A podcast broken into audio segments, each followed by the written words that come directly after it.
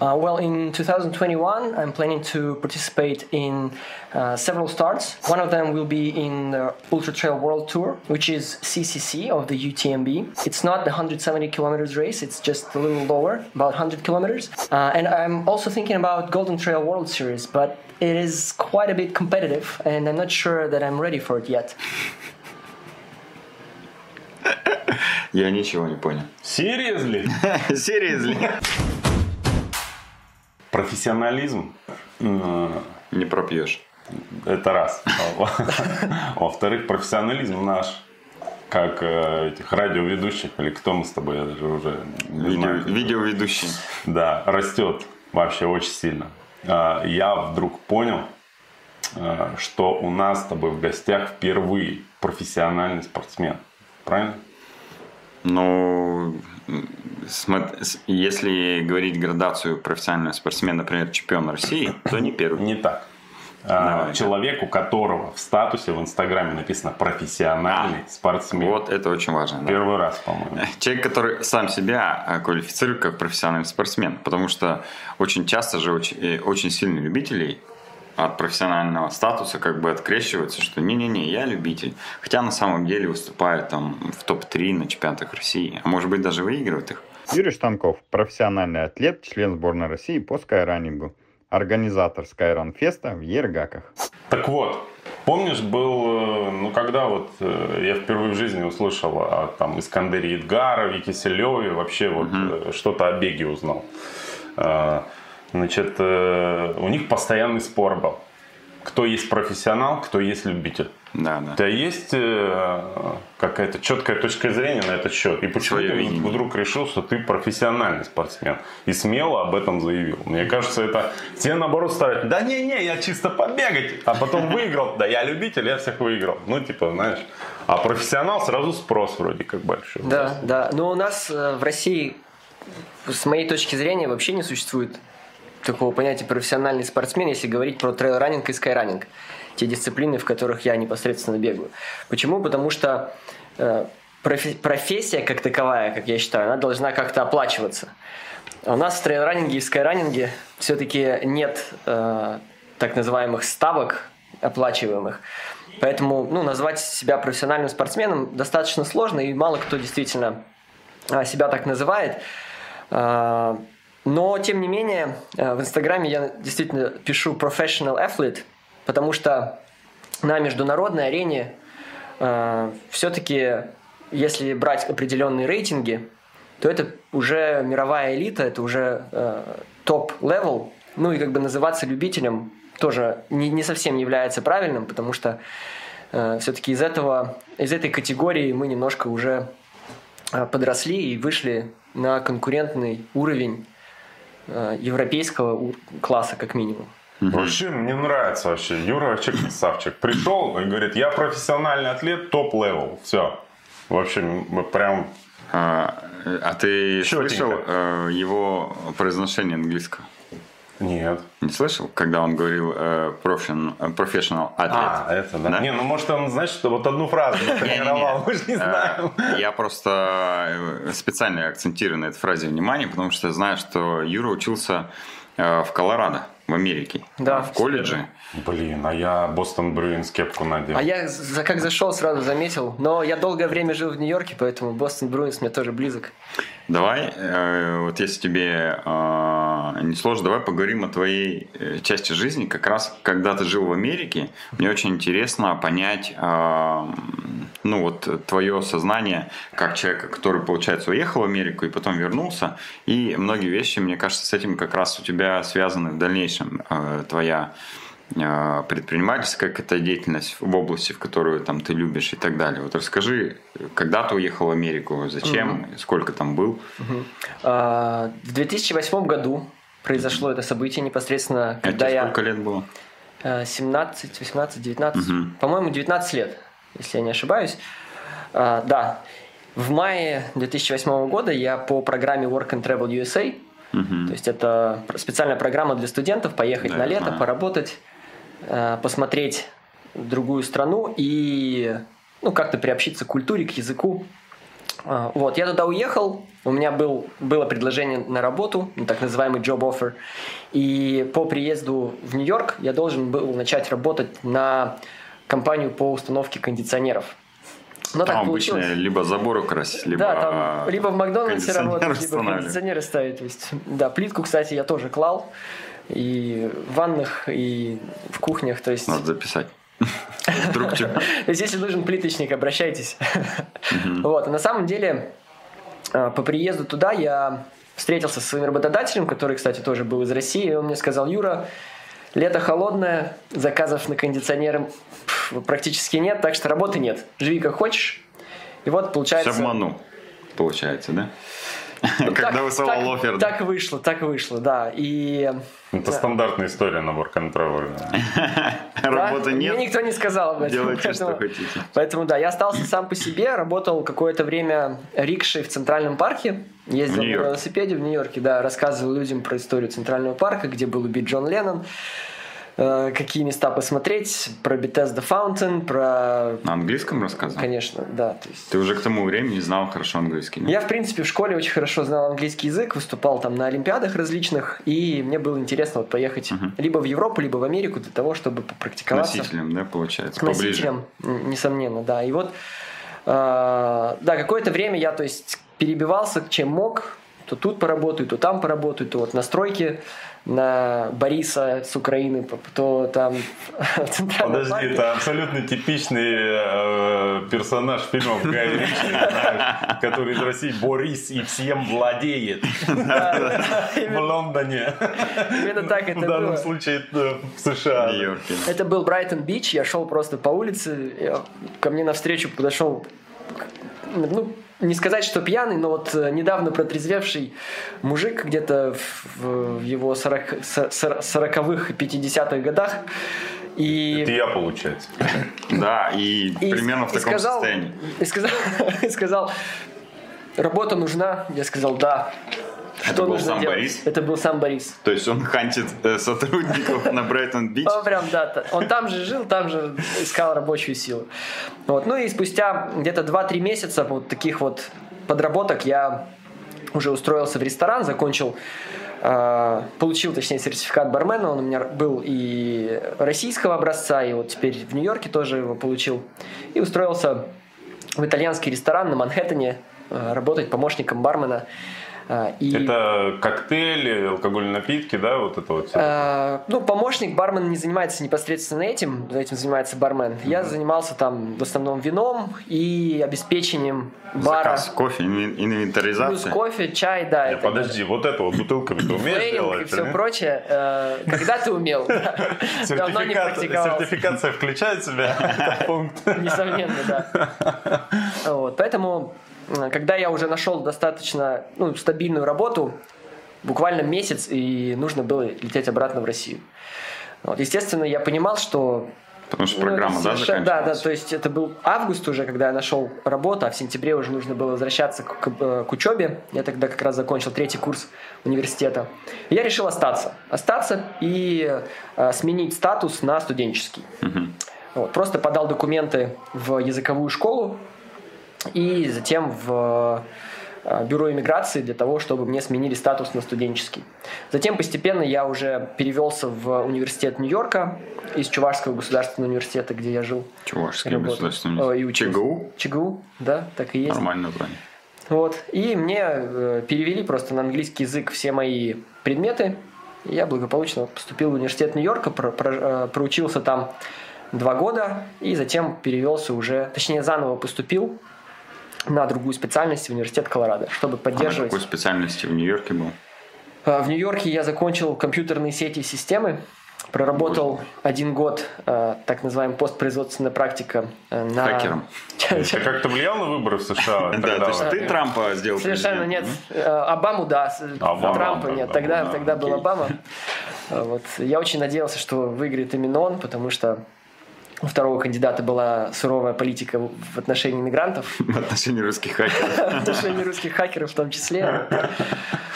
Поэтому Да. Ну, то есть я вовремя успел А, уехать. В Нью-Йорке на компьютерщика, да, учился? Да. А перевелся? Перевелся, ну, точнее, я закончил и потом снова поступил на... Повышение квалификации получается. Можно Третье высшее уже Да, образование. там ну, куча их уже там. А, Получилось, что я поступил на факультет психологии. Изучал Колорадо. спортивную психологию в Колорадо, да. И тогда же начал уже постепенно, постепенно переходить в бег. То есть я уже... Из чего от- переходить? Из, Из- информатики. Из, Из походов. программирования. Из походов. Я занялся... Мне понравился туризм, просто пеший туризм, походы. Вот в Нью-Йорке я начал ходить э, по тропе Апалачи, Appalachian Trail, которая очень известна по всему миру. Она там частями проходит рядом с Нью-Йорком. Вот, э, ну, то есть я сначала ходил с рюкзаком, потом понял, что для меня это слишком медленно, слишком долго, слишком тяжело. Вот этот огромный рюкзак при моем весе, ну, совсем не то. И, ну, я начал облегчать постепенно свой рюкзак и перемещаться быстрее, быстрее, быстрее. Затем в 2011 году, проходя по э, университету, я увидел объявление забега Spartan Race. Это э, Obstacle Course Racing, ОКР. Это с препятствиями, С да? препятствиями, Ну, как да. гонка героев. Она Именно. что-то похожее, как у нас гонка героев. Да, только вот Spartan Race зародился достаточно давно, по-моему, в девятом году. И в одиннадцатом я вот решил себя попробовать и э, поехал на, по-моему, 10-километровую гонку с там 15 препятствиями примерно на горнолыжном курорте Tuxedo Ridge, Нью-Йорк, к северу от, от Нью-Йорка. Какое произношение, да? Мне кажется, я бы даже на английском языке с удовольствием записался на подкаст. Ничего не бы не понял, но слушать было бы приятно. Я могу потом его перевести, если... Подожди, подожди, какой Да. год это был? 2011. 2011. У тебя база-то какая детская, спортивная, там, юношеская была? А, Я не уловил. Футбол играл Футбол играл? во Ну, дворе. профессионально спортом до 18 лет э, никаким ты не занимался. Нет, не занимался. А базовый вид спорта у него велоспорт. Он рикшей работал в Центральном парке. А там они, я думаю, в день наматывают не Тем более с таким грузом-то. Я что-то Я перестал смотрел передачу про рикш э, в Централ парке. Вообще, это мафия там. Подожди, 2011 год, это 9 Ну, лет назад, ну 10. да. Да. Это недавно по моим меркам. Ну да. Окей. Он, получается, начал бегать Ну, а, только 9 лет так я назад. про это и говорю. Давай Жесть слушаем какая. историю Подожди. дальше. Ну вот в одиннадцатом году, значит, был этот забег. Я Ты его выиграл? Случайно. Да, я его случайно выиграл в своей э, группе. Там люди выпускались по 300 человек. Люди, участники выпускались по 300 человек, потому что это Spartan Race, 300 В спартанцев, все течение дела. недели. В течение, в течение получаса. Каждый, каждый полчаса стартовало 300 человек, группа из 300 человек. Вот. И была профессиональная группа, которая непосредственно боролась за рейтинговые очки, за призовые, э, ну, раньше еще не, деньги, а просто сувениры. А, а затем все остальные, вот начиная там в 9 утра выбежали про, и потом, тогда еще, по-моему, каждый час выбегали по 300 человек, и в день стартовало 3000 ч- участников. А, вот. Ну и вот когда я стартовал среди вот этих 300 человек, Свою волну, да, свою волну. А, Да, я ее неожиданно выиграл, но э, прежде чем это случилось, я испытал, я прошел просто через все круги ада, потому что я не ожидал, что там будет такое. То есть это было 6 июня, э, где-то плюс 30 днем, и мы стартовали прямо вот в горнолыжный курорт. Но все равно, что вот в Бобровку стартовать. Я забежал наверх, и у меня такое ощущение, что у меня и тепловой удар там был, и сердце чуть не остановилось. Я просто присел, посмотрел назад, увидел толпу людей, которая бежит за мной. Почему-то не умирает. понял, что нужно что-то делать. Э, Первая мысль была сойти. Зачем вообще мне все это надо? То есть надо сходить и ну и больше этим не заниматься. Но спустя где-то пару минут я пришел в себя, отдышался и понял, что дальше-то спуск. В принципе, можно пробежать спуск. Отдохнуть Там, да, отдохнуть немножко, ну и как пойдет. Ну и так вот постепенно-постепенно я прошел через колючую проволоку, перетаскал там э, ведра с гравием. через закрытую зону? Или это было препятствие? Это было препятствие, А, да. То есть э, потом я прополз через э, э, песочницу со льдом.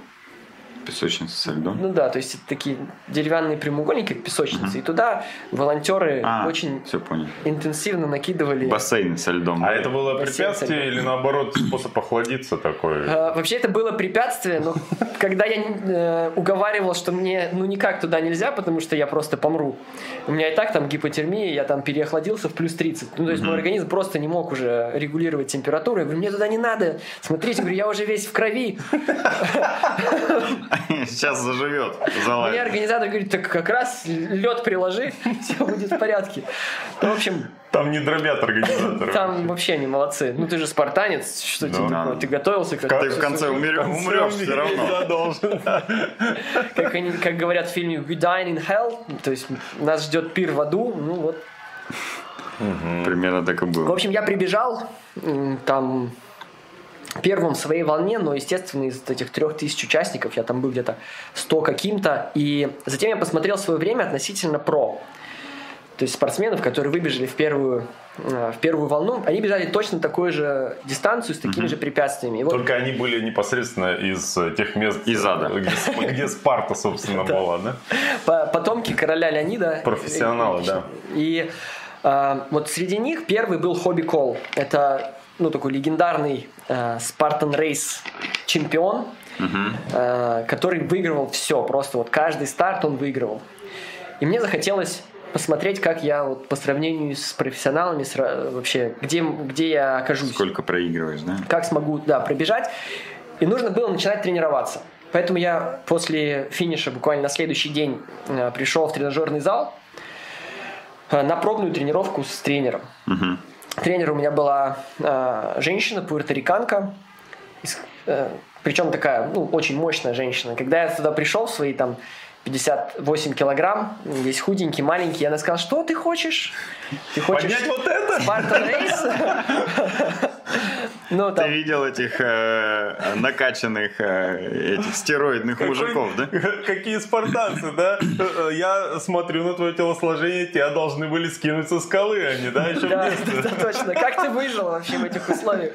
Вот. И я вот как сейчас помню, сказал, Юра, покажи мне свой бицепс. Ну вот напряги, говорит. Ну что это за мышка у тебя там вот вообще, ну как это? Да, сколько у нас, говорит, времени? Следующий старт через 4 месяца. Вот у нас 4 месяца. Она говорит, нужно, чтобы твоя мышка превратилась в огромную крысу подземки Нью-Йорка. Ты видел, говорит, крыс подземки Нью-Йорка? Я сказал, да, я видел, это огромный. Вот, говорит, у тебя должен быть бицепс такой. Слушай, я вот прям так и представляю всех американских тренеров, что на первой тренировке они тебя должны максимально замотивировать э, очень красивыми словами.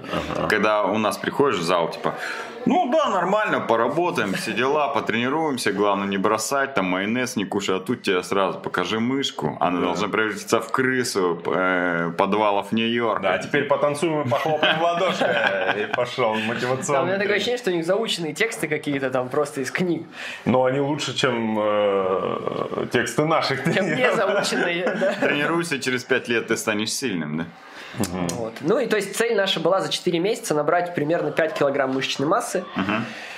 А, Это Я- 10% твоего. Я это, а я это легко, кстати, могу сделать. Ну, просто набрать 5 килограмм. А здесь мышечная масса. Здесь да. Я могу в течение эфира, если потребуется, набрать э, такой, такой объем. Ага. Так. Ну вот, э, спустя 4 месяца я уже стоял на стартовой полосе очередного Про? Spartan Race Pro, да, то есть Боже. среди, среди элиты элит. Э, весь такой накачанный, мощный. Это сейчас я худенький. Реально ты Да, накачан? прям а есть реально. фотка накачанная? Да, есть фотка. А скинешь э, потом и это, Миша, сможешь ее показать вот здесь вот?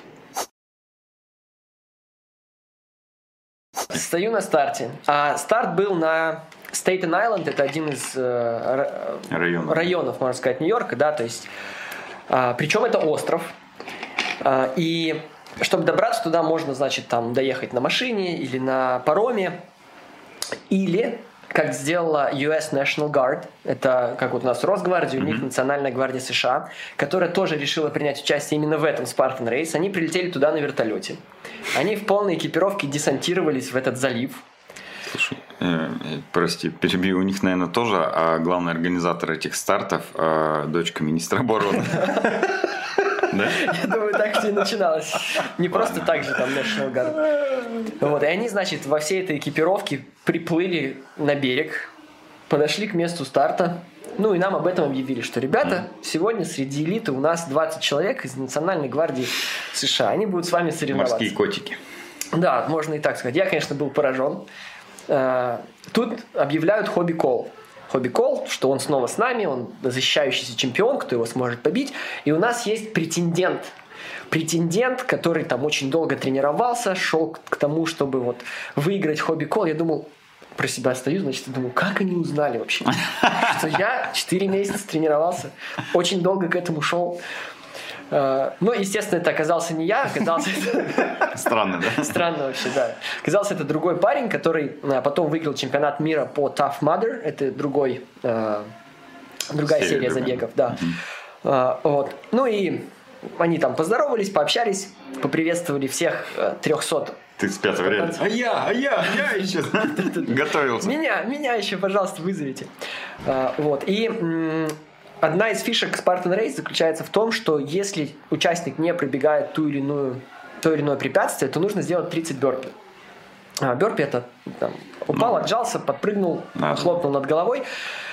Вот, и Хобби Кол решил, ну так, уравнять шансы и сказал, некоторые из нас никогда не делают бёрпи в принципе, то есть чисто проходят все препятствия. Поэтому давайте до старта вот сделаем сразу 30 бёрпи. Естественно, мы все его поддержали, никто же там не скажет, о, чего, ну нет. Вот. И буквально за минуту до старта мы делаем все эти 30 бёрпи, и потом идет отсчет, там 10, 9, у нас, то есть, уже пульс под 180, мы там стоим как сумасшедшие. Тут еще э, организаторы кидают дымовую шашку, то есть тут колонны стоят, то есть вы спартанцы, король Леонид с щитом, с, с плащом, с мечом, там орет в микрофон. Ну, то есть это все так эпично, я думаю, все, сейчас, сейчас точно драка начнется, потому что тут- Надо видос на ютубе как-нибудь найти, посмотреть. Так. да, то есть тут и морские котики уже тут начинают там Перезаряжать С автоматами, с да? автоматами. В общем, мы стартовали. Мы стартовали, когда рассеялся дым, я увидел хобби кола примерно в полукилометре от меня, уже там перепрыгивающий через, Полукилометра. через первые препятствия. Да, Много нас- дыма было. Это он бросил шашку и убежал до старта. знаешь, Да-да-да-да. такой. Да, ну, то есть очень где-то далеко. А, В итоге я понял, что силовая у меня очень хорошо, просто подготовка пошла. Я преодолевал все препятствия, ну, намного более уверенно, чем это было в первый раз, но ну, выносливости у меня не было. Прямо скажем, то есть я не был готов, я не бегал таких больших объемов.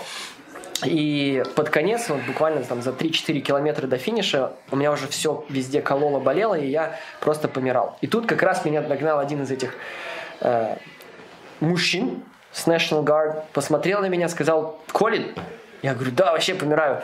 Он говорит, тогда дыши спокойнее. Глубокий вдох, глубокий выдох, сейчас У все пройдет. коричневая таблеточка. Да, если бы, если бы. Он сказал, просто старайся держаться за меня, и мы добежим. Вот. В итоге я так за ним и пробежал. То есть они очень... ну, для них это, понятное дело, развлечение. То есть у них в крови, видимо, заложено там помогать гражданским. Э, И поэтому мы так Плюс благополучно, дадут, скорее всего. Благополучно добежали до финиша, и оказалось, что я пришел шестым. То есть среди всей элиты, среди всех 300 вот, про. Но, тем не менее, я снова проиграл там хобби колу какую-то нереальную цифру, там 12 минут, по-моему, на 15 километров. Вот, ну и с тех пор это меня так сильно замотивировало, что я начал тренироваться. То есть я уже потом я понял для себя, что мне нужно больше бегать и силовые параллельно делать. И э, спустя, получается, два года я уже э, претендовал на ну, топ-5 В этих стабильно гонках. в этих гонках, да. То есть ты два года последующей жизни посвятил как раз выступлению в ОКР гонках, да? Да, именно так. То есть два года я тренировался, я делал все необходимое для того, чтобы вот, э, ездить по стране. Для меня это была возможностью путешествовать. То есть я съездил и в Колорадо, я съездил и в Калифорнию, и э, в тот же Бостон. То есть я принимал участие в старте, который проходил на Fenway Park. Это там, где играет э, бейсбольная команда Бостона Red Sox. Э, И там проходил Spartan Race. У меня даже есть- Прямо на стадионе? Да, прямо на стадионе я выиграл а, этот забег, и у меня прям есть бейсбольная бита с этого стадиона, со Spartan Race. Нифига себе. Вот. Но э, в 2014 году, когда я вернулся в Россию, здесь еще не было ничего подобного, никаких Spartan Race. И таким образом я просто загуглил в интернете, а, что же есть подобное, бег а, по горнолыжке, в горах. И вот вышло... Именно силовой, да? Не гладкий, а силовой. Да, именно мне очень интересно было вот как можно больше естественных хотя бы препятствий. И вот вышел Skyrunning, я посмотрел на те старты, которые у нас есть в Красноярске, uh-huh. и вот начал принимать участие. Конечно же, по первости я там просто помирал, я не ожидал, что будет так тяжело, потому что особенность ОКР в том, что как, например, в кроссфите, почему кроссфит очень поддерживает э, тот же Spartan Race, Рибок является спонсором mm-hmm. Spartan Race, и вообще вся это все направление очень тесно связано с кроссфитом, потому что ты бежишь, а затем делаешь препятствие, то есть у тебя сердечно-сосудистый отдыхает, mm-hmm. затем бежишь дальше, то есть такие отрезки, как в кроссфите, сделал, там, перебежал, следующее упражнение сделал и так далее. Э, в трейл-раннинге, в скай-раннинге нет э, промежутков отдыха. То есть тут совершенно... Только на пункте питания. Совершенно другая. На пунктах питания, и то ты там взял стаканчик, побежал, через 10 метров выкинул. Э, вот, то есть тренировка совершенно другая. Угу. Но вот можно сказать, что база у меня вот заложилась с 2011 по 2013 год. А, а ты смотри, ты говорил, что учился в ЧГУ, Чувашском государственном угу. университете, получается. Я думал, Чикагский государственный. А вернулся в Красноярск. Да. Ты да. сменил, получается, еще и город, да, после а, возвращения? Сюда? Да, у меня получается так, что часть родственников из Сибири, часть родственников из Чувашии. Uh-huh. И э, я изначально планировал перевестись из Чувашского госуниверситета в Красноярский на тот момент государственный университет. Uh-huh. То есть после второго курса ЧГУ я приехал сюда поступать на бюджет, чтобы меня перевели, потому что там я учился на бюджете. Мне сказали только за деньги, извините, uh-huh. у нас бюджетных мест нет. Я сказал, ну ладно, бог с вами, я поеду обратно в Чигу и уеду. Я поеду и уеду в Нью-Йорк, буду учиться там бесплатно. Да? да, так и получилось. К сожалению, платно, но тем не менее. А в Америке ты, получается, закончил и в Нью-Йорке закончил э, информатику, угу. и в Чикаго. В Колорадо. Ой, в Колорадо, прошу прощения, этот э, психология спортивная, да? Вот в Колорадо я не закончил, потому что чем выше как бы степень, тем угу. дороже обучение. А. Вот, поэтому у меня просто закончились деньги в один прекрасный момент, а, потому что официально работать на студенческой визе в США нельзя. Mm-hmm. То есть можно работать только на территории университета. А, я работал, а, получается, не помощником преподавателя, а репетитором. Репетитором по биологии, по психологии, и по экономике меня хотели взять, но я сказал, у нас программа российской экономики и американской сильно отличается, я не могу преподавать вам экономику, извините. Я, конечно, могу, но не уверен, что, что она вам подойдет. Я не знаю, как а, типа литературно перевести на английский язык черная бухгалтерия. Ну да, Карла Маркса изучали? Нет, как же так? Я не могу, извините. Поэтому... Смотри, ты, ну, психологию все равно ты, получается, два или три года там обучался, да, в Колорадо? А, примерно два или три семестра. Угу. То есть, ну, где-то полтора года. А, то есть, базовая психология и продвинутые уровни а, развития личности, чуть-чуть семейную психологию затронули и спортивная психология. Ну, за рамками эфира поговорим на эту тему. Не, мне э, просто это тоже интересно, а насколько это помогло тебе в дальнейшем, э, так как ты там и сейчас и тренерской деятельностью занимаешься, насколько именно те знания, которые ты получил э, в США, по специализации там спортивная психология сейчас э, помогают тебе в тренерской деятельности или это же больше были базовые такие знания, которые ну, там, не знаю, и в России можно из книжки биологии, анатомии человека какой-нибудь узнать.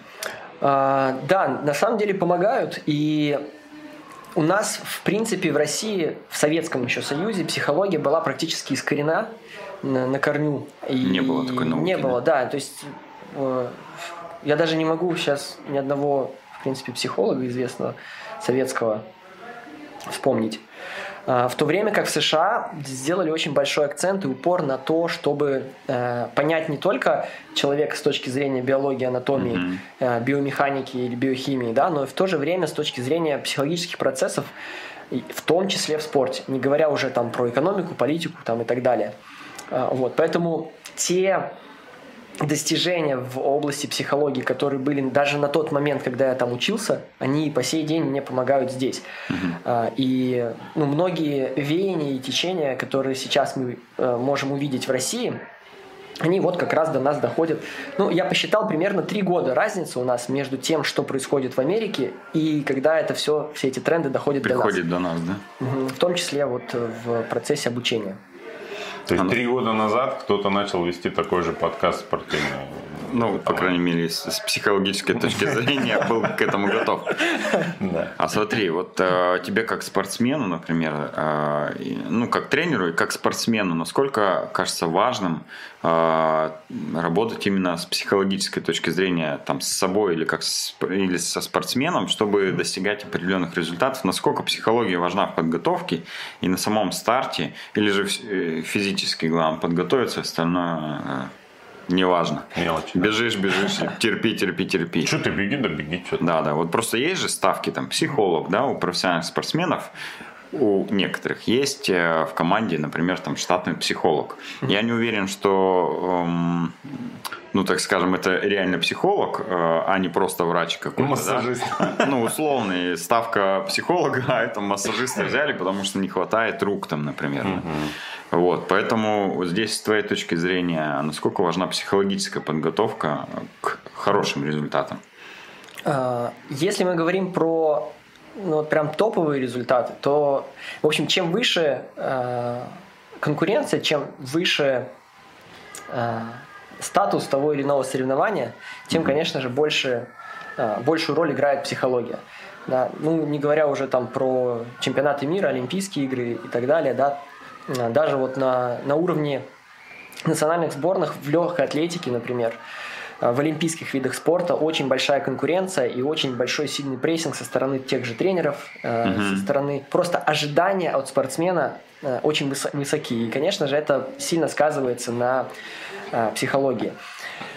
Научить человека техники бега или развить физическую силу это не настолько сложно, насколько сложна работа с... Э, вот, не обращать внимания на какой-то внешние факторы, да, да, которые на тебя там влияют именно с психологической точки зрения. Конечно, то есть мы же все-таки не роботы, и у нас очень тонкая настройка именно с психологической точки зрения. Поэтому зачастую ну, я и по себе знаю, то есть причина, по которой даже я э, бегаю определенные гонки и не бегаю другие гонки, потому, ну, это в том числе э, я просто не хочу к ним готовиться. Потому Особенность что твоей мне, психологии, да? Да, мне не доставляет удовольствия. Я знаю, что это будет для меня сложно именно с моральной точки зрения. А почему я очень редко бегаю плоский бег? Потому что ну, это не мое. Мне становится скучно, мне становится Э, мне надоедает тренироваться с, с определенным темпом по определенной э, асфальтовой или гладкой uh-huh, поверхности. Вот. Мне больше доставляет радость и э, эйфорию бегать по горам там, с элементами адреналина, экстрима и так далее. Ну вот это э, я очень хорошо понимаю, Юра, что помнишь, мы с тобой про трейлы как-то разговаривали. Почему я не бегаю трейл? Мне очень нравится бегать там по лесу, красиво, классно, все меняется, постоянно динамика такая. В отличие, например, от стадиона. На стадионе, ну, скукота страшная. Но э, для себя, скорее всего, я все, все равно предпочту стадион, нежели э, лес. У меня, ну, как сказать, особенность моего мозга в том, что когда я долго бегу по лесу, мне быстрее хочется вернуться, ну там, чтобы переключиться на другое действие какое-то. Mm-hmm. То есть э, я не могу выполнять долго даже очень классное действие. Ну, моему мозгу надо приключение быстрое получается. Mm-hmm. А вот особенность получается твоей психологии наоборот, что ты до, можешь долго делать какую-то работу и не париться, что, блин, заняться бы сейчас чем-то другим. Ну, короче, ты можешь поймать дзен на бегу. Да, ты можешь бежать 2 часа по лесу и кайфовать, а я могу там 30 минут по стадиону с определенным темпом mm-hmm. бежать, и для меня, типа, вот это комфортно, для тебя там больше там получается э, трейловый и скайранинг всякий, чем асфальтовый бег подходит. А ты на э, гладком беге ну, бегал прям на жесткий результат. Ну, просто проверить себя. А, Какие-то дистанции, может, Последний раз, когда я вот проверял, так сказать, себя, был как раз э, старт здесь, в Красноярске, который э, э про, про, проводит всем известный крас-марафон. Э, и... Ты про жару сейчас? Да, я сейчас про жару. 18-19 года ты про это? 18 кажется, я тогда бежал. Ничего- Полумарафон? Я понял, о чем он. Он когда ты- вообще когда ты- себя- когда ты ехал Вот я хочу со рассказать. мной, да. Он вообще не на результат бежал, потому что я ехал рядом с ним с камерой, снимал а, 3.10 или 3... Блин, вот можно посмотреть в ролике, с каким темпом ты бежал, ты мне сказал его. Ну, в общем, это 3 с копеечками было. Ну, вот. Вообще не быстро. А, 3.10. И, ну или 3.30. я Вообще не полз просто. Да, и он разговаривал просто со мной. Но э, Я тяжелее дышал на велосипеде в тот момент. Ну, короче говоря, ты бы мог быстрее пробежать точно Ну, тот э, старт. как бы это мой лучший результат полумарафона. Это был час 16, если не ошибаюсь. 16. Это нормально. С таким результатом иногда можно выиграть э, кросс-марафон Джору. А близко. ты не выиграл, что ли? По-моему, в своей возрастной группе я выиграл, а так нет. Ну, не, в абсолюте, скорее всего, там чуть-чуть побыстрее э, кто-то пробежал. Я потому что не помню, э, что Наверное, выиграл абсолютно наверное, был да. там победителем. Но Но до тебя, по крайней мере, и после тебя не, не было никого вообще там. Ну, визуально я имею в виду. Видимо, поэтому ты расслабился, решил со мной поговорить тогда на бегу. да. ладно, давай хронологию тогда А марафон, марафоны? 42? А, марафоны, Плоский? да. Да, да, плоский да, я марафон я за- вообще зарекся бегать после того, как я на острове Татышева там несколько кругов пробежал. А, это было тоже где-то 2018, наверное. С тех пор я не бегаю плоский марафон на время, а, потому что ну, очень, очень тяжело. Для этого нужно готовиться. То есть не бывает сложных забегов. Бывает не- недостаточная подготовка. Вот, и с моей подготовкой и э, с теми дисциплинами, в которых я участвую, просто вот так взять и вдруг пробежать плоский марафон, ну, это аукнется потом. Мне интересно, какое, так какое как время ты сейчас пытаешься оправдать? Ну-ка, мне вот А, интересно. ну вот по, Ты добежал? по Татышева, да, я добежал, э, 2.54 я тогда пробежал. Неплохо. И, Неплохо. Но и понял, что, ну, не мое. Да, Не да, мое это бегать э, марафон. Это нужно к этому 2.54. готовиться, а процесс подготовки, он это просто для меня о, невозможно. Однажды приехал домой в Чебоксары к отцу, он у меня там живет. А, Ну и он меня начал спрашивать, что, Юр, как там бегал, что, какие успехи. Ну, он не сильно вообще вовлечен в это все, но, тем не менее, неожиданно он так говорит, «Ты знаешь, а вот Степа Киселев в Кению сейчас поехал. Я говорю, папа, а почему вдруг э, зашел вопрос вот про Степу Киселева? Вроде бы мне говорили. Он говорит, ну как, он же наш родственник. Мне же интересно, где он там. Я говорю, а как он вдруг стал нашим родственником? Он говорит, ну вот он просто недавно э, женился на какой-то там э, племяннице моей жены. Э, И теперь он стал твоим родственником. Я такой, да, ну интересно. А потом на Казанском марафоне а, я когда еще не знал вообще, кто такой Степа Киселев, то есть, получается, Казанский марафон был до этого разговора с отцом, а, мы поехали вот из Чебоксар до Казани, там 300 километров, приехали, э, финишируют как раз а, марафон, полумарафонцы, и папа говорит, о, Юра, пойдем, я тебя познакомлю э, с нашим а, другом семьи. На тот момент еще, видимо, они не были женаты. А, Ну, мы такие подошли. А, Говорит, вот, это Степа. Степа, это Юра. А, Юра у нас там э, по горам бегает. Тоже бегает. Тоже бегает, да. Как это обычно бывает. А, я тоже бегаю. Вот. А Степа вот выиграл тут казанский полумарафон там за час 03 там или сколько. Нифига себе, думаю, какой Степа, молодец. А я вообще понятия не имел, кто такой Степа. Да. Даже не знал, что у него фамилия Киселев. Я говорю, ну, коль уж он наш, э, как бы ваш знакомый, давайте я вас сфотографирую. И вот у меня фотография, там, папа, его жена и Степа. И вот два, два года спустя я все это соединил воедино такой, а, это тот же самый Степа, я, значит, нашел эту фотографию. Говорю, папа, а помнишь? А вот это Степа Киселев, который в этом году в декабре будет побивать олимпийский норматив по марафону Да, из да, да. 2.15. Ну, потом он, естественно, Не а, Как побил. мы знаем, да, не прошел тест на ковид. Он такой, а, вот почему он с нами не разговаривает в последнее время. Он, видимо, сильно расстроился. В общем, интересная история. Боже мой, сколько инсайдов открывается, да? Во время записи э, эфиров. Давай вкратце хронологию восстановим. Э, Начал с велоспорта, э, катаясь на рикшах в Централ Парке. Потом ушел э, в ОКР гонки, там всех выиграл. И в 2014-2015 году вернулся в Красноярск. Э, Начал заниматься скайранингом. Потому что а, в 2015-м трейл-раннинга в России еще не было. А Скайранинг был? Ну, скайранинг... Скайранинг был с 2009 кажется. Да тот же 2008. Борус. На Борус бегали вообще уже давным-давно. А, это же дисциплина альпинизма, и поэтому она как бы ну, давно действует. А трейл-раннинг это а, одна из э, разновидностей ви- бега, а бег не так уж был популярен, э, честно сказать, до 2010 года в России. И потом плавно начал набирать обороты. Сначала гладкий бег, и там, наверное, как раз с 2016, я думаю, начался и трейл еще развиваться. И сейчас уже трейлов больше, наверное, ну не больше, но очень много, больше, э, чем, Sky. плоских. А, плоских? Чем скайранингов точно больше, но уже и, наверное, к плоскому бегу приближаются они и по массовости, и по количеству стартов, и по интересу аудитории. Вот, с 2015 ты начал заниматься скайранингом. В 2014 году 14, как был э, да, первый забег мой на Борус как раз в рамках этапа Кубка России. Затем я съездил на Эльбрус в тот же год. Тоже забег, который, да, там на Эльбрусе? Да, да. Э, Ты уже там всех э, жестко выиграл, конечно. начал унижать, ну, доминировать. а, нет, на тот Нет момент, еще? на тот момент было мне очень тяжело. То есть на Борусе я даже в десятку не попал свой первый старт.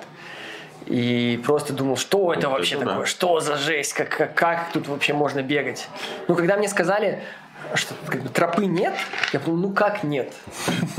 Ну, не может же, чтобы совсем нет. Да, да, да, да. А оказывается, совсем нет.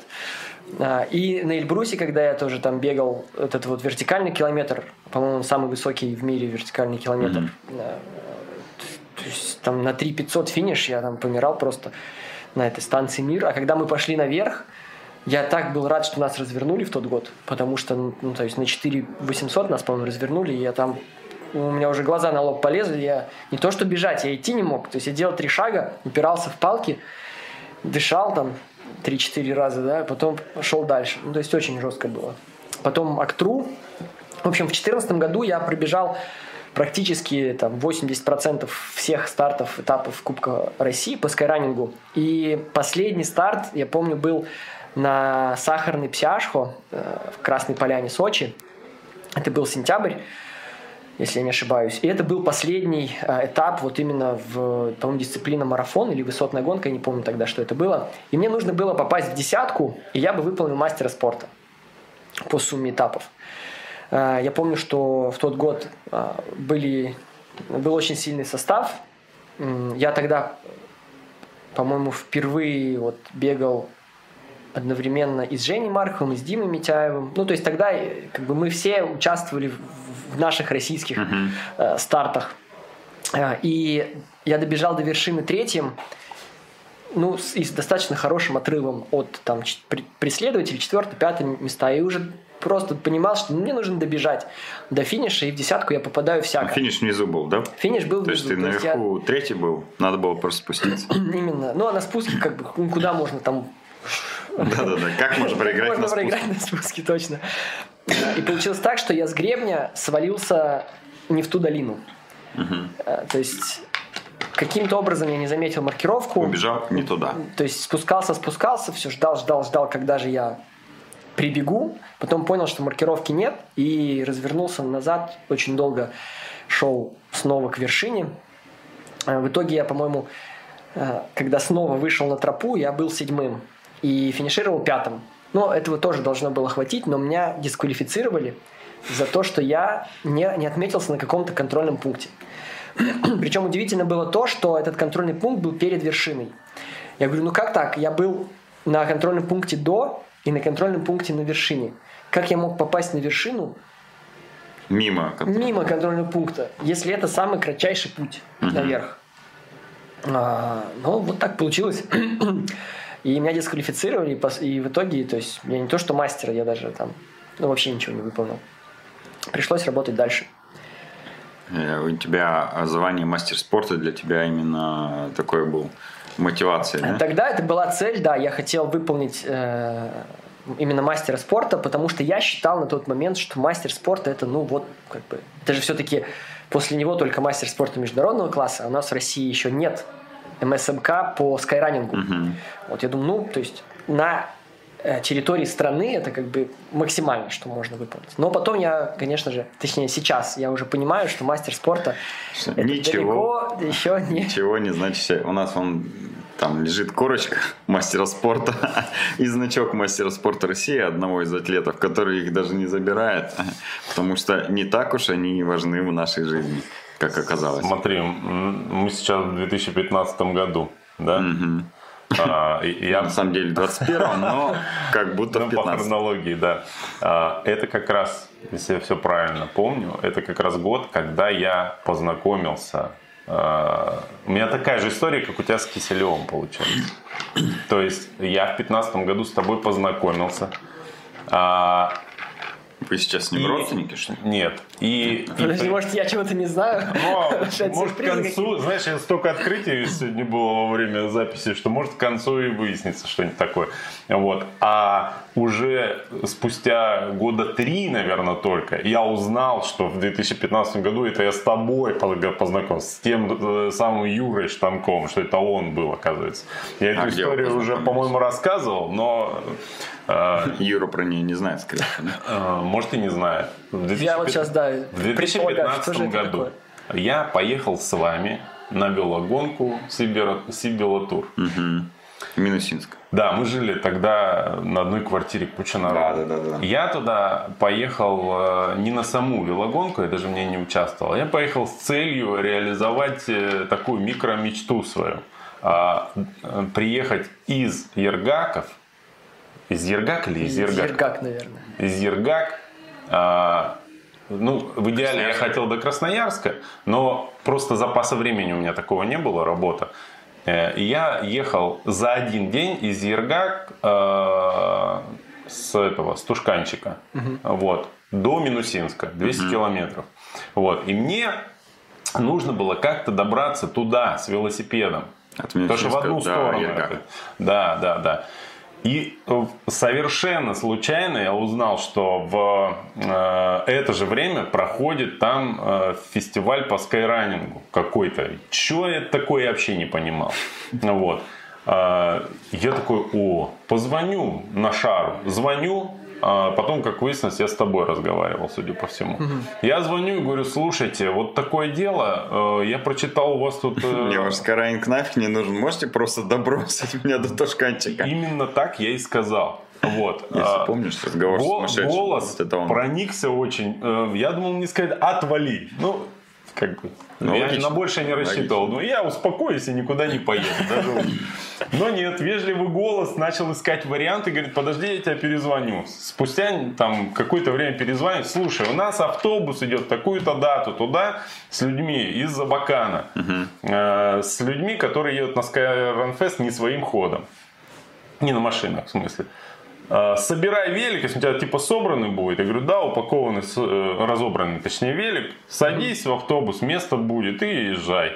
И я такой, о, классно, сколько денег? Он говорит, да, вообще бесплатно, не парься, у нас типа автобус бесплатно всех везет, да? Так же было. Водитель трейл-раннер. Ну вот, потом у меня просто на имена, фамилии ужасная память, а на лица очень хорошая. Человек, который стоял э, в центре автобуса вместо экскурсовода и рассказывал, что будет в ближайшие там несколько часов, это был Юра тогда. Я сел на заднее сиденье, у меня есть видосы со всего этого, я где-то до сих пор нигде не выкладывал, но они есть. И в общем, вот я благополучно добрался на базе, где проходил Skyrim Fest, э, Большой Саян, да, она называется? Спящий Саян тогда Спящий был. Саян, это база. Э, Значит, э, переночевал там и на утро поехал. То есть, получается, э, Юра мне тогда помог э, реализовать, так сказать, э, Твою мечту. ну, такую цель, да. Вот, все классно было, супер. Вот, э, и я тогда запомнил вот эту всю ситуацию, и потом понял, что это тот самый Ю- Юра Штанков, который вот весь из себя чемпион и организатор всего этого дела и так далее и тому подобное. Вот, вот так это все. Ну, это да. Поэтому Так мы с тобой так давно знакомы. получается, да, мы просто не знали, что мы знакомы. Поэтому, если вам когда-либо позвонит какой-нибудь сумасшедший, попросит э, довести его и велосипед до какой-нибудь э, э, заброшенной глуши, не посылайте его сразу, а подумайте, может быть, через 6 лет вы Да, будете и у него в эфире. Я к Юре э, заочно всегда хорошо относился. раз уж мы про Skyrun э, Fest заговорили, который в Ергаках проходит, э, ты организуешь многодневный, э, это вот как правильно, трейл-раннинг или скайраннинг? Наверное, трейл, да, все-таки? Больше трейл, да, да. потому что вы там и вверх, и вниз, и всяко разно. Угу. В скайраннинга обязательно надо на вершину забраться на какую-то и спуститься, а у трейла может быть вообще по равнине. Ну, может, и, и там в гору вниз, всяко разно. Угу. Это многодневная а, гонка а, по трейл-раннингу. Угу. С какого года ты ее делаешь уже там? Вот в четырнадцатом году. В четырнадцатом году я как приехал, раз. я а, и сразу, сделал сразу организовал. Получается, у меня было 8 месяцев, то есть с января по август я То есть, получается, ты сделал первую трейл-раннинговую гонку, а, э, первую гонку по трейл-раннингу, ну, по крайней мере, у нас, наверное, в крае точно, да? Э, возможно, возможно так. Ну, точно России, первую многодневку была. А получается. первый раз в Ергаках ты когда побывал? А, в тот же год. В тот же год. То есть я м, на карте Ергак нарисовал маршрут, Мгм. Будучи, будущий, не бывав там, да? Не бывав там совершенно, Мгм. да. И потом где-то через месяц поехал туда. Э, 12 часов пытался выбраться из того, куда я нарисовал, чтобы, чтобы потом Хороший понять, маршрут. что этот маршрут Оставим да, его. не очень хороший. И, ну, естественно, я там все потом переделал, перерисовал. Ну, да, это как раз тот год, когда я впервые побывал в Ергаках, и сразу же, вот, по-моему, 26 человек или 34 человека э, последовали моему примеру и поучаствовали в первом Скайрон-фесте и пробежали эти маршруты. Это получается 7 лет уже, да? 14, 15, 16, 17, 18, 19. Ну, в Да. 20-м, Был. э, седьмой год, да, был, получается? 7 Да, лет семь подряд лет. ты же делаешь. А, Расскажи, как э, изменилась гонка, какой у нее сейчас формат?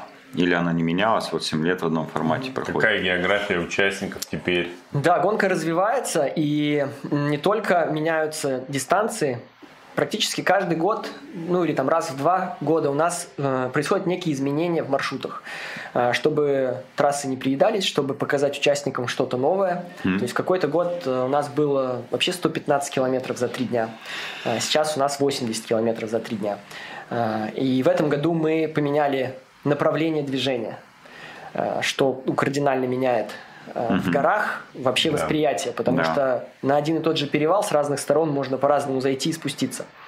А, И категория сложности при этом может Да, оказаться может, разная. по-другому совсем будет. А, Вот, поэтому э, развитие Skyrim получал постепенное, но постоянное. То есть э, вот с 34 человек в первый год, в 2014 год, мы уже э, принимаем около 300 участников, а, плюс у нас еще приезжают э, люди с семьями, то есть мы стараемся организовать какие-то мероприятия для детей в то же время.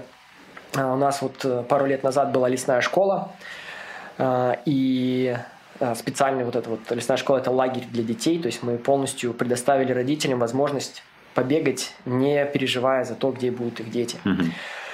А, Вот. Плюс у нас э, сменилась дислокация, то есть изначально это был спящий Саян, база Тушканчик, спящий Саян, там они через дорогу.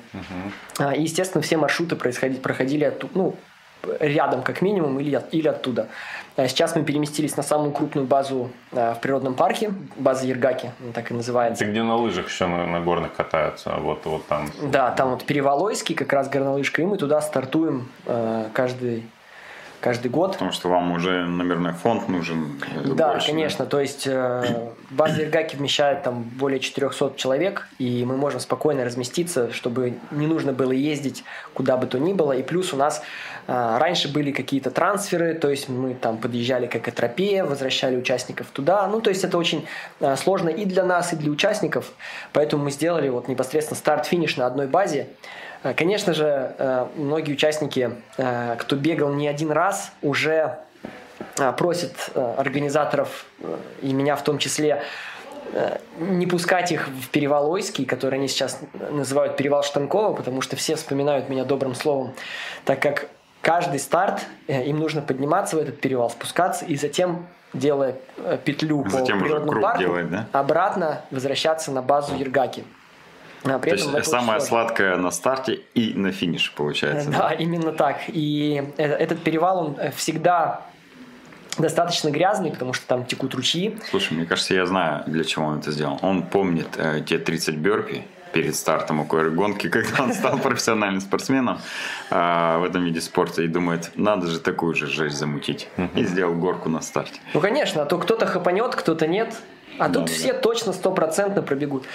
А, вот, но а, в то же время природный парк очень большой, и а, у нас есть в планах на будущий год уже сделать более длинные дистанции. То есть люди изначально не были готовы просто к таким сложным и длинным дистанциям. А сейчас я вижу, что с развитием трейл-раннинга и скайраннинга в России для многих это становится ну просто вот, ой, поеду-ка я на все три дня, потому что любители. я пробежал полумарафон и я могу. То есть раньше это было ну просто что туда лезть, это были м, единицы, которые готовы были на все три дня. А сейчас 80 километров, 4300 набора, этим уже никого не напугать, в принципе. Uh-huh. И м, у нас есть участники, которые регистрируются, и мы им перезваниваем, интересуемся, а вы ну, уверены? Вы бегали? Потому что, ну... Я видел ваш инстаграм, вам бы похудеть перед нашим фестивалем, да? Типа такого. А, ну, просто есть все равно записи э, тех или иных э, участников в том же топ-листе, да, то есть э, есть какие-то времена на финише тех или иных стартов. А есть люди, которые просто как будто ниоткуда. Ну, есть публичные рейтинги у практически сейчас всех атлетов, кто так или иначе где-либо выступал. А есть, да, есть атлеты, которые, ну, там, в лесу бегали, ни на одном старте никогда не выступали, и их рейтинга нет нигде. А, вот э, это идеальное время, чтобы рассказать историю Давай. этого года. История этого года. Я в Ерга... ну, чуть-чуть короткая предыстория. Я в Ергаках с 2009 года. То есть я туда ну, почти каждый год э, езжу на 3-4 дня на озеро Светлое. Там с рюкзаками мы приходим, мы живем в палочном городке. То есть я очень люблю это место. С друзьями, с очень э, узкой компанией мы туда ездим. Вот. А, значит, э, с 2000 примерно там 10-11 года с 10 по-моему, я знаю одного парнишку, который работает там, ну, он считает, что он не работает там, ну, что типа э, шерпа. Э, Гидом. Не гид, а человек, который в основном специализируется на подъеме э, провизии для лагеря. А-а. Э, носит э, ну, тогда хлеб, да, шерп. сахар. А есть ли русское название э, Слушай, он мне шерпу? кажется говорил, но я вот запамятовал. Неважно. Не Короче, этот парнишка, я, Носильщик. я его знаю О, просто с, э, так получилось, что я был свидетелем, как он первый раз оказался на озере Светлом. Еще угу. чуть ли не школьником. Вот. А я его, ну, как бы знаю, каждый год приезжаю, он обычно там, и мы как бы пока там приятельствуем. Ну, вот. В этом году я приезжаю в Ергаки, ну, в минувшем, 20-м. Uh-huh. А, приезжаю в Ергаки, значит, э, захожу в лагерь, а, этого парня зовут Саша. Uh-huh. О, Санек, здорово, как дела, нормально. Ну, что-то слово за слово. И он говорит, да я вчера на этом, на Skyrim Фесте был. Я, я такой, о, ты наконец добрался поучаствовать туда. А, как бы да, да. И что, как? Ну, выиграл. Короче, парень, которого не знал, ну, за исключением местных каких-то прям ребят, угу. не знал никто. Этот человек 10 лет носит э, 30-килограммовый рюкзак в, в, угу. в горах, там в Ергаках, угу. все лето, примерно по 3-4 раза в день. Он делает маршрут 8 километров. И еще группы водит иногда. И у него там турник есть э, с вот таким блином. В общем, э, да. И все, э, он, короче говоря, там всех удивил, думали, что он где-то срезал. Но я не буду дальше, ну, как бы развивать эту тему, потому что, как только я об этом все узнал в этом году, я достал камеру, благо она у меня была, и записал совершенно потрясный видос с ним. Я уже полгода не могу его смонтировать. Это было ровно на следующий день после Skyrim Fest. Только мы сидели на фоне, кто знает, пик звездный, пик птица. Вот, на заднем фоне у нас и мы с ним разговор разговаривали. С этим Сашей Малым, так называемым. Кто, кто Ты его знаешь знает? его уже теперь, наверное. Я теперь его знаю очень хорошо, да. Парень просто... Короче, я не, вот не надо, это, потрясное сам видео, надо добраться до него и выложить. Вот, короче, это просто бомба. Но я к чему э, такую длинную историю рассказываю? В трейл-раннинге и скайраннинге, как мне рассказывают потом, периодически случаются такие ситуации. Да. То, значит, какой, придет какой-нибудь пастух чемпионат России выиграет или что-то в такое, этом на- на духе. Борусе, Вот расскажи про это. Как так выходит-то, а? Да, выходит это совершенно необычным образом, потому что люди действительно живут в горах. И ну, у них, как я понимаю, просто нет интереса принимать участие в каких-то соревнованиях. Да, они даже на- о них И- не знают. И они, да, о них могут и Иногда не не знать. знают. Конечно. И когда они вдруг неожиданно выходят к месту старта, что с пастухом в горах, который был, да, вот так и происходит. А что вы тут делаете? А можно поучаствовать? Потому что а, ко мне как раз подходили за, за день или за два до старта друзья Саши и говорили, Юра, тут у нас тут такой есть парень, он все знает в Ергаках, ему нужно поучаствовать. Я говорю, да А пожалуйста. ты не знал его, да? Я понятия не имел, э, да, кто это такой, но мне о нем рассказывали. Я говорю, я с радостью, пусть приходит, стартовый номер мы ему выдадим, он побежит, все хорошо. А, Также вот было и на Борусе, когда а, ну, эту историю мне рассказывал э, Николай Николаевич Захаров, председатель нашей федерации Красноярской. Когда они проводили Борус, и к ним просто спустился там, то ли охотник, то ли лесник там какой-то. И он чуть ли не вот в своих сапогах, вот, там, со своим баулом просто сбегал туда-сюда и, и, и выиграл всех. Причем у него спрашивали там, а, ну, как бы у вас есть какая-то там физическая готовность к такому забегу все-таки на Борос? Он говорит, да я тут живу недалеко и хожу, в принципе, в тайгу постоянно. Ну, понятное дело, какие там медицинские справки, там доказательства. Просто, ну, хочешь, ну, беги. То есть, В ты рейтингах его точно не ты было. тут живешь, да, как бы, что мы можем сделать? На тебе номер, беги. Э, Вот. А потом еще на финише, когда он выиграл, он собрал все свои вещи, это вот этот вот, э, ну, лесник, скажем так. А, Пойду и- за ягодами. И, и говорит, мне домой пора. Мне тут еще там 15 километров до дома нужно идти, поэтому как бы... А Николай Николаевич, подожди, подожди, тебя нужно наградить же, церемония награждения. Мужик такой, а что за это еще какие-то призы дают? Есть он был просто в шоке, очень доволен. И тут же также получилось с Сашей. А, Саша Малой. Да, я теперь буду знать, что он Я не известен знаю как его Саша фамилию. Малой. Э, Возможно, кроме тебя, как организатора, никто не знает его фамилию. Все его знают как Саша Малова, да. Ну, тогда оставим... Хотя нет, пусть, пусть уж будет э, ассоциация. Саша Лымарев, э, он... Он уже теперь в рейтингах есть. Все. Он теперь уже в международном рейтинге ИТРА, Международной ассоциации трейл-раннинга. Причем он, а, я вот э, недавно обновили рейтинги, я смотрел, он сейчас второй в рейтинге России по а, дистанции XL, ну это, то есть ультрамарафоны. После тебя. Э, Нет, не после меня. Я в этом Вот. рейтинге вообще не- не- в этой категории участвовали? не участвую, потому что А. я ни разу не бегал такую дистанцию. То есть я бегал длиннее или короче. А, Вот. И то есть он просто с одного старта. так вот. Слушай, надо ему написать, э, возможно, он не в курсе. Да, но Скорее но- всего. Но как бы после Skyrun Феста э, мы, мы, конечно, на, на награждении все на него посмотрели э, воочию. То есть на старте, на финише мало кто там смотрит, кто куда, когда. А тут на награждении все просто открыли рты, все мастера спорта, которых он обогнал в этот день из Иркутска, из Красноярска. То есть было много э, ребят, которые удивились.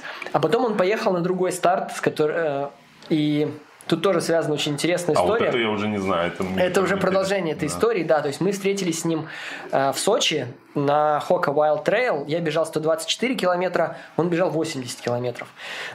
он туда приехал, и, ну, насколько я знаю, э, у него не было чего-то из обязательного снаряжения. То ли рюкзака, то ли палок, то ли еще что-то. Э, И наши ребята из Красноярска, которые тоже участвовали, они там помогли ему найти. И он ну, у них спрашивает, а чё, как, как тут 80 километров все-таки, как разложиться там, какие советы. И кто-то в шутку сказал, Саш, есть такой парень, Дима Митяев зовут его. он, ну, не раз бегал подобные дистанции, он знает, куда бежать, ты держись за ним. А это, это кто, Дима Митяев? Это Это, лучший один из самых да? сильных, Дима да? Митяев, он на первой строчке. Ну, это, короче, э, Чечен от трейл-раннинга. Да, можно Всё, так сказать. окей.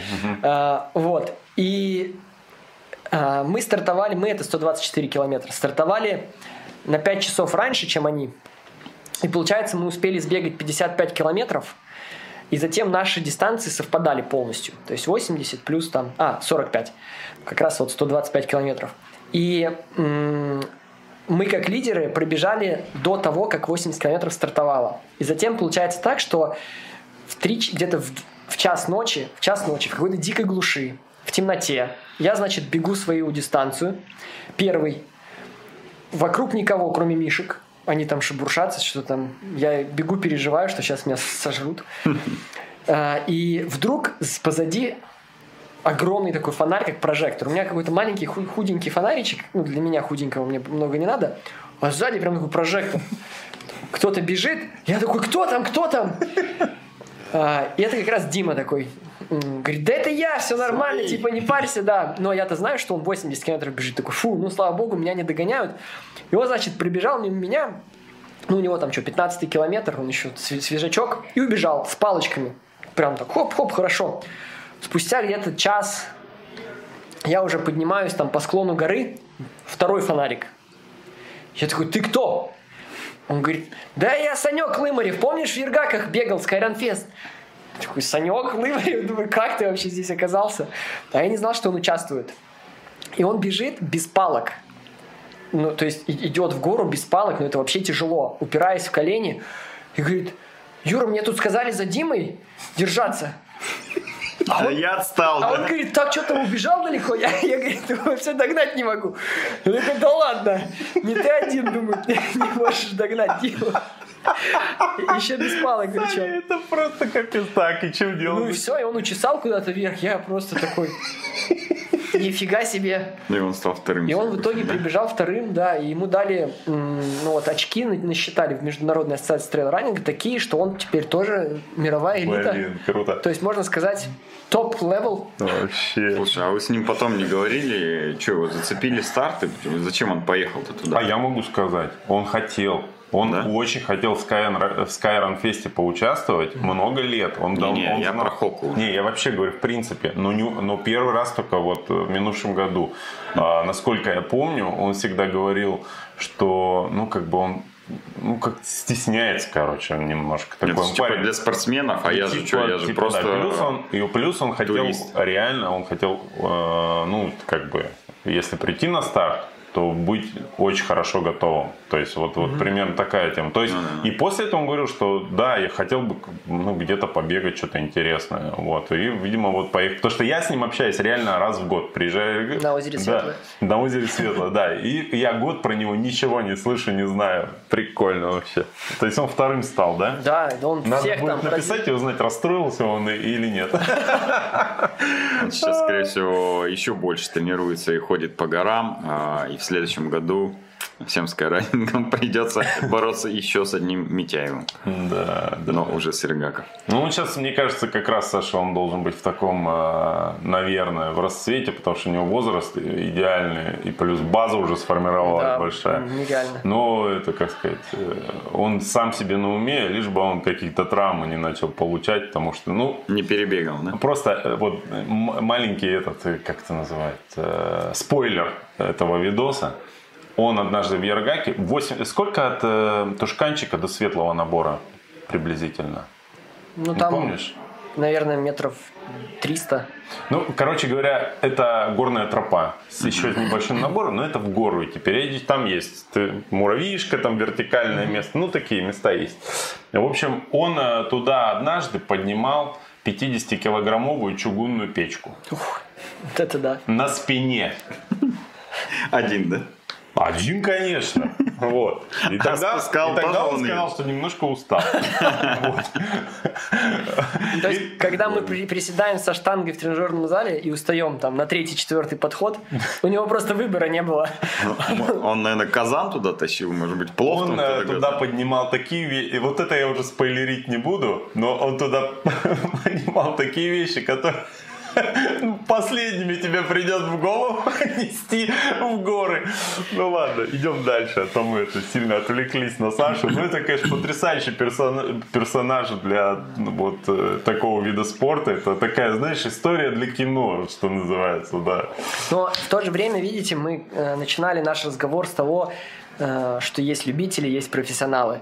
Да, то есть э, ему спорт не м, приносит какой-то определенный доход. То есть его вряд ли можно назвать профессионалом. Точно нельзя. Э, То есть какие-то, может быть, знания или каких-то навыков у него тоже, э, скорее всего, нет для уровня профессионала, да?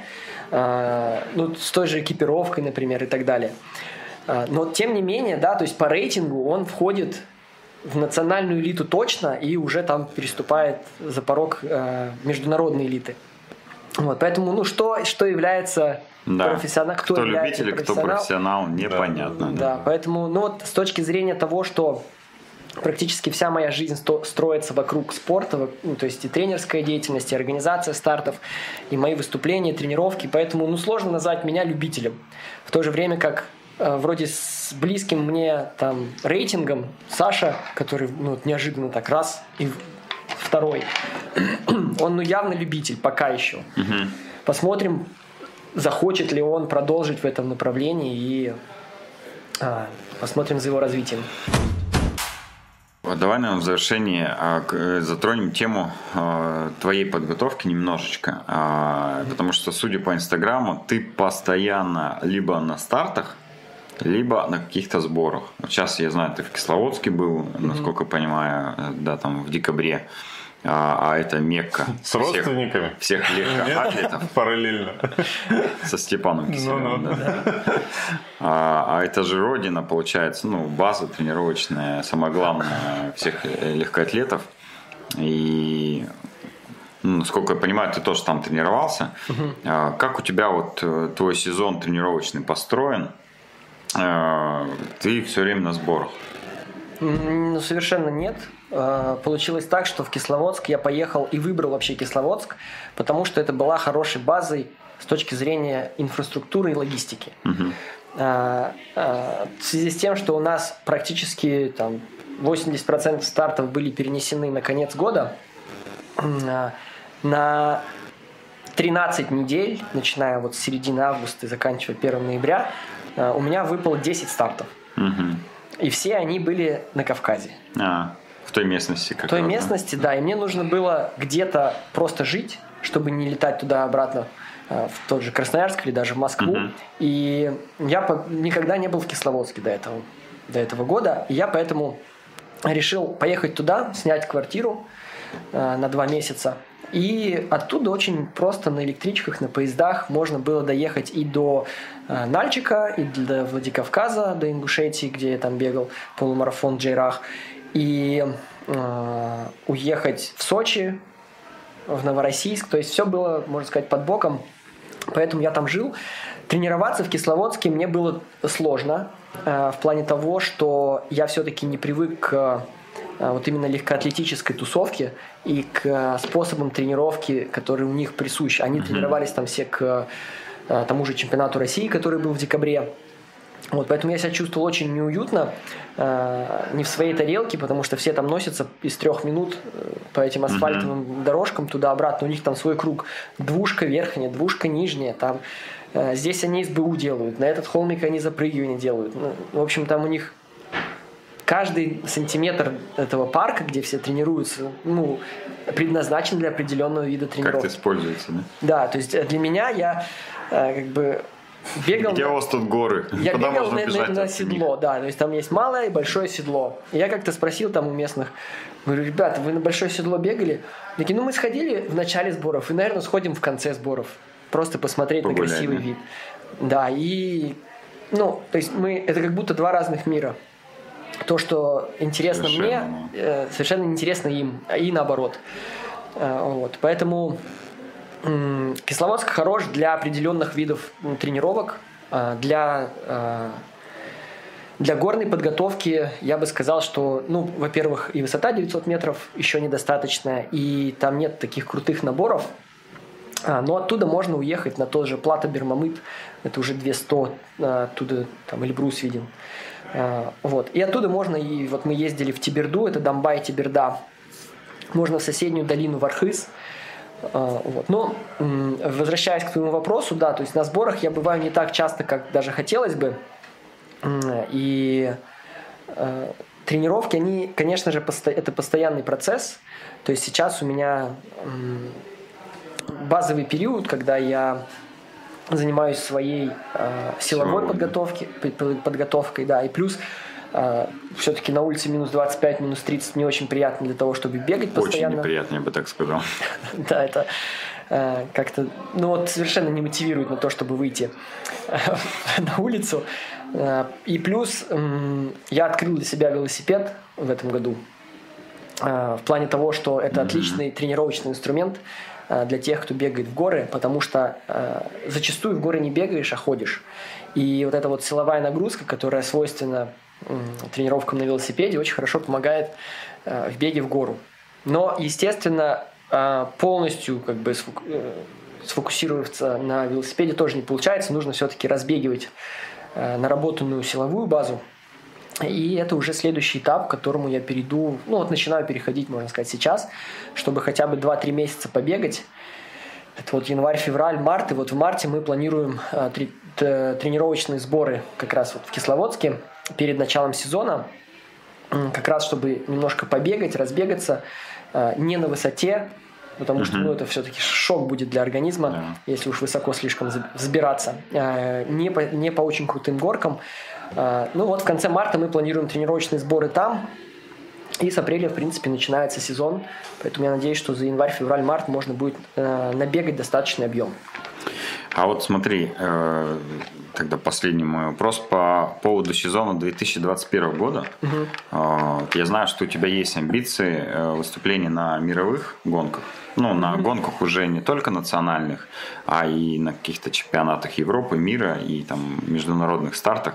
Куда вот э, хотелось бы съездить? Понятно, что это от нас уже сейчас не зависит, сможем ли мы поехать в 2021 году или нет. Но если сможем, вот представим, что 2021 год открыло, открыли границы, можно ездить, куда бы ты хотел, ну или там куда ты готовишься, на какую гонку, такую гонку класса А. А, в... Ну, нем- нем- немножко перед тем, как ответить на твой вопрос, скажу, что а, одна из привилегий, можно сказать, или таких классных плюшек того, что у человека достаточно высокий рейтинг, состоит в том, что э, в Международной ассоциации трейл-раннинга есть э, настоятельные рекомендации организаторам мировых стартов приглашать э, наци- Рейтинговых рейтинговых да? спортсменов из разных стран. И у нас сейчас, ну, на мой взгляд, опять-таки, бывают разные мнения, но вот для меня основные серии стартов, которые являются ну, такими прям известными мировыми, это мировая серия по скайранингу, Skyrunner World Series, и Golden Trail World Series, то есть мировая серия, золотая серия по трейл-раннингу, э, которую делает э, в каждой из которых примерно там э, в Golden Trail, по-моему, 6 стартов в год, а в мировой серии по скайранингу там чуть больше. И плюс есть еще интересующая меня серия, это Ultra Trail World Tour, УТВТ. Э, Это ультразабеги свыше 100 километров. Да, то есть мы имеем вот за эти три серии практически весь набор трейл и скайранинговых гонок с разной дистанцией. И организаторы каждой серии э, приглашают э, Ну и, наверное, борются как-то, да, за то, чтобы к ним приехали. Конечно, да, то есть для них это интересно. И вот э, в мировой серии по скайранингу я уже принимал участие, и в принципе меня знают организаторы э, некоторых стартов, и присылают приглашение. Говорят, ну, при- приедь, мы сможем тебе бесплатный слот выдать.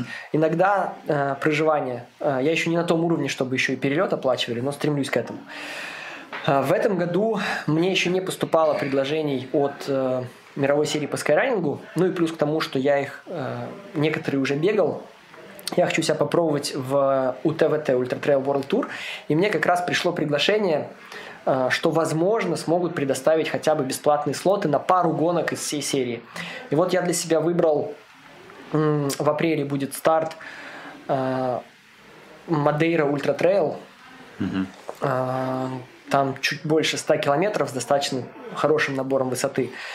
И вторая гонка, на которую я хотел бы поехать, это гонка серии Ultra-Trail du Mont-Blanc UTMB, но дистанция CCC. То есть это не самая длинная дистанция UTMB 170, а, э, по-моему, 100, по-моему, 100 километров. Спринтерская. Средняя дистанция. Да, Ну, сразу, чтобы в темпе начать хороший. Да, то есть чуть-чуть поменьше, э, и э, она будет проходить в конце августа. То есть это вот две гонки, на которые мне хотелось бы съездить, посмотреть, потому что я там ни разу не бывал, и попробовать себя именно в этой серии у ТВТ. А, И плюс мне, э, ну, помимо этих серий, э, про Golden Trail World Series я вообще не говорю, потому что там выступают просто самые-самые топовые спортсмены, и, как бы мой рейтинг там это, ну, даже как бы не, не топ-10. Э, Вот. И поэтому там пока что я сам еще не считаю себя достаточно готовым, чтобы соревноваться в, там, Ну, в как топ-10. малой.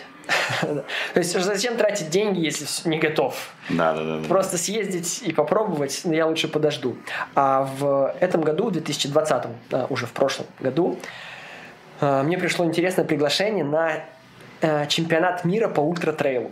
То есть сейчас, в принципе, чемпионат мира может назвать э, любой практически организатор, у кого есть серия стартов в разных странах, и потом Отбор после идет, отборов да? получается чемпионат мира. А, Вот. И это пятидневная гонка в Словении, э, дистанция 250 километров за 5 дней, естественно, с хорошим набором высоты.